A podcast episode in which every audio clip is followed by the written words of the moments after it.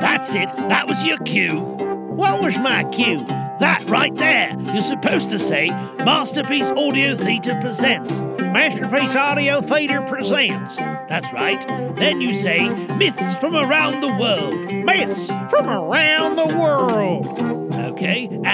A Stranded in the Middle of Nowhere podcast. A Stranded in the Middle of Nowhere podcast? Well, where are we? How are we going to get home? I'm going to get scared. Everything will be all right. Trust me. This is a continuation from the Dog Days of Podcasting 2022. Hello and welcome to Masterpiece Audio Theater. Welcome. Come around the fire. Please sit. Please sit. Pull up a pull up a stool. Grab yourself a blanket. Grab a snuggle buddy if they're here. We're about to go into part six of A Christmas Carol. Now, to recap what happened in part five, remember you were introduced to me, the ghost of Christmas past. I was very honored to play this part for the MPAT Studios. Now, they don't know it, but I tried to sneak in a couple extra lines. Hopefully, it makes through the editor and everybody can hear them. Anyway, please enjoy part six of A Christmas Carol.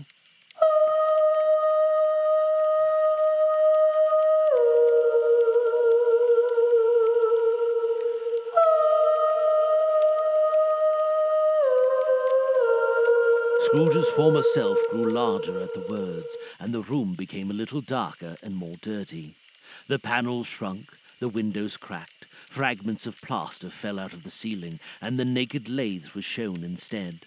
But how all this was brought about, Scrooge knew no more than you do. He only knew that it was quite correct, that everything had happened so, that there he was, alone again, when all the other boys had gone home for the jolly holidays. He was not reading now, but walking up and down despairingly. Scrooge looked at the ghost and, with a mournful shaking of his head, glanced anxiously towards the door. It opened, and a little girl, much younger than the boy, came darting in, and, putting her arms about his neck, and often kissing him, addressed him as her Dear, dear brother, I have come to bring you home, dear brother. said the child, clapping her tiny hands and bending down to laugh. To bring you home, home, home, home. Home, little Fran. returned the boy. Yes, Said the child, brimful of glee. home for good and all, home forever and ever. Father is so much kinder than he used to be that home's like heaven. He spoke so gently to me one dear night when I was going to bed that I was not afraid to ask him one more if you might come home. And he said, Yes, you should, and sent me in a coach to bring you, and you're to be a man. said the child, opening her eyes. and never come back here. But first, we're to be together all the Christmas long and have the merriest time in all the world. You're quite a woman, little Fran. exclaimed the boy. She clapped her hands and laughed, and tried to touch his head, but, being too little, laughed again and stood on tiptoe to embrace him. Then she began to drag him, in her childish eagerness, towards the door, and he, not loathing to go, accompanied her. A terrible voice in the hall called, Bring down Master Scrooge's box there! And in the hall appeared the schoolmaster himself, who glared on Master Scrooge with a ferocious condescension, and threw him into a dreadful state of mind by shaking hands with him. He then conveyed him and his sister into the veriest old well of a shivering best parlour that was ever seen, where the maps upon the wall and the celestial and terrestrial globes in the windows were waxy with gold. Here he produced a decanter of curiously light wine and a block of curiously heavy cake, and administered instalments of those dainties to the young people. At the same time, sending out a meagre servant to offer a glass of something to the postboy, who answered that he thanked the gentleman, but if it was the same tap as he had tasted before, he'd rather not. Master Scrooge's trunk being by this time tied on top of the chaise, the children bade the schoolmaster goodbye right willingly, and, getting into it, drove gaily down the garden sweep, the quick wheels dashing the hoarfrost and snow from off the dark leaves of the evergreens like spray. Always a delicate creature, whom a breath might have withered, said the ghost, but she had a large heart. So she had, cried Scrooge. You're right. I'll not gainsay it, spirit. God forbid. She died a woman, said the ghost, and had, as I think, children. One child, Scrooge returned. True, said the ghost. Your nephew. Scrooge seemed uneasy in his mind and answered briefly, Yes. Although they had but that moment left the school behind them, they were now in the busy thoroughfares of a city, where the shadowy passengers passed and repassed, where the shadowy carts and coaches battled for the way, and all the strife and tumult of a real city were. It was made plain enough by the dressings of the shops that here too it was Christmas time again, but it was evening, and the streets were lighted up. The ghost stopped at a certain warehouse door and asked if Scrooge knew it. I know it, said Scrooge. Was I apprenticed here? They went in, at sight of an old gentleman in a Welsh wig, sitting behind such a high desk that if he'd been two inches taller, he must have knocked his head against the ceiling. Scrooge cried in great excitement, Why, that's old Fezziwig! Bless his heart! That's Fezziwig alive again! Old Fezziwig laid down his pen and looked up at the clock, which pointed to the hour of seven. He rubbed his hands, adjusted his capacious waistcoat, laughed all over himself from his shoes to his organ of benevolence, and called out, in a comfortable, oily, rich, fat, jovial voice, Yo ho there, Ebenezer, Dick! Scrooge's former self, now a grown young man, came briskly in, accompanied by his fellow prentice. Dick Wilkins to be sure, said Scrooge to the ghost. Bless me, yes, there he is. He was very much attached to me, was Dick. Poor Dick. Dear, dear. Yo ho, my boys, said Fezziwig. No more work tonight. Christmas Eve. Dick, Christmas Ebenezer. Let's have the shutters up cried old Fezziwig with a sharp clap of his hands, before a man can say Jack Robinson. You wouldn't believe how those two fellows went at it. They charged into the street with the shutters. One, two, three, had them up in their places. Four, five, six, barred 'em and pinned 'em. Seven, eight, nine, and came back before you could have gotten to twelve, panting like racehorses. Hilly ho! cried old Fezziwig, skipping down from the high desk with wonderful agility. Clear away, my lads, and let's have lots of room here. Hilly ho, Dick! Cheer up, Ebenezer! Cleared away. There was nothing they wouldn't have cleared away, or couldn't have cleared away, with old Fezziwig looking on.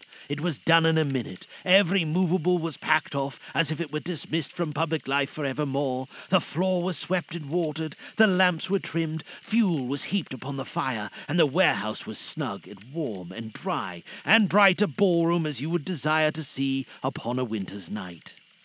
In came a fiddler with a music book, and went up to the lofty desk, and made an orchestra of it, and tuned like fifty stomach aches. In came Mrs. Fezziwig, one vast substantial smile. In came the three Miss Fezziwigs, beaming and lovable. In came the six young followers, whose hearts they broke. In came all the young men and women employed in the business. In came the housemaid with her cousin, the baker. In came the cook with her brother's particular friend, the milkman. In came the boy from over the way, who was suspected of not having board enough from his master, trying to hide himself behind the girl from next door but one, who was proved to have had her ears pulled by her mistress. In they all came, one after another, some shyly, some boldly, some gracefully, some awkwardly, some pushing, some pulling. In they all came, and how, and every how, away they all went. Twenty couple at once, hands half round and back again the other way, down the middle and up again, round and round in various stages of affectionate groping. Top couple always turning up in the wrong place, new top couple starting off again as soon as they got there. All top couples at last, and not a bottom one to help them. When this result was brought about, old Fezziwig, clapping his hands to stop the dance, cried out, Well done! And the fiddler plunged his hot face into a pot of porter, especially provided for that purpose. But, scorning rest upon his reappearance, he instantly began again, though there were no dancers yet, as if the other fiddler had been carried off home, exhausted on a shutter, and he were a brand new man, resolved to beat him out of sight or perish.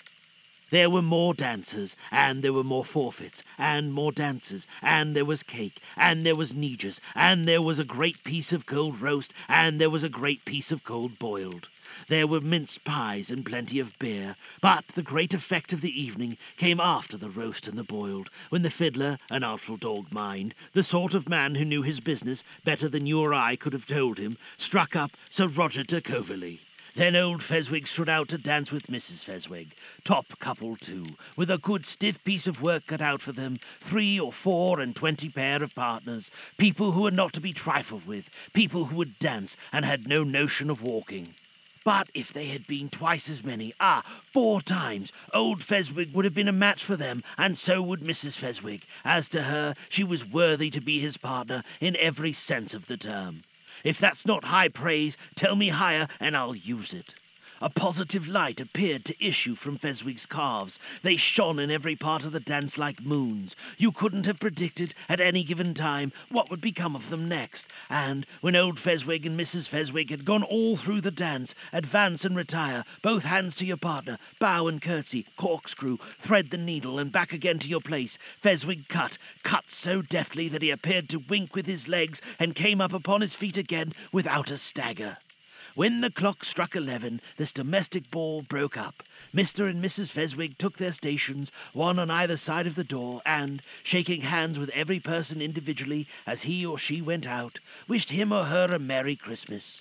When everybody had retired but the two prentices, they did the same to them, and thus the cheerful voices died away, and the lads were left to their beds, which were under the counter in the back shop. During the whole of this time, Scrooge had acted like a man out of his wits. His heart and soul were in the scene with his former self. He corroborated everything, remembered everything, enjoyed everything, and underwent the strangest agitation. It was not until now, when the bright faces of his former self and Dick were turned from them, that he remembered the ghost, and became conscious that it was looking full upon him, while the light upon his head burnt very clear. A small matter, said the ghost, to make these silly folks so full of gratitude. Small? echoed Scrooge.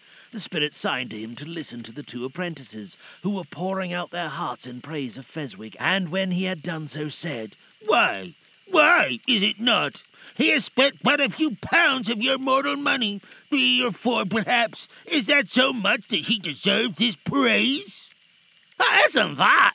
Said Scrooge, heated by the remark, and speaking unconsciously like his former, not his latter self. Ah, isn't that spirit? He has the power to render us happy or unhappy, to make our service light or burdensome, a pleasure or a toil. See that his power lies in the words and the looks, and the things so slight and insignificant that it is impossible to add and count them up. What then? The happiness he gives is quite as great as if it costs a fortune. He felt the spirit's glance and stopped. What is the matter? asked the ghost. Nothing particular, said Scrooge. Something, I think, the ghost insisted. No, said Scrooge. No, I should like to be able to say a word or two to my clerk just now. That's all. His former self turned down the lamps as he gave an utterance to the wish, and Scrooge and the ghost again stood side by side in the open air.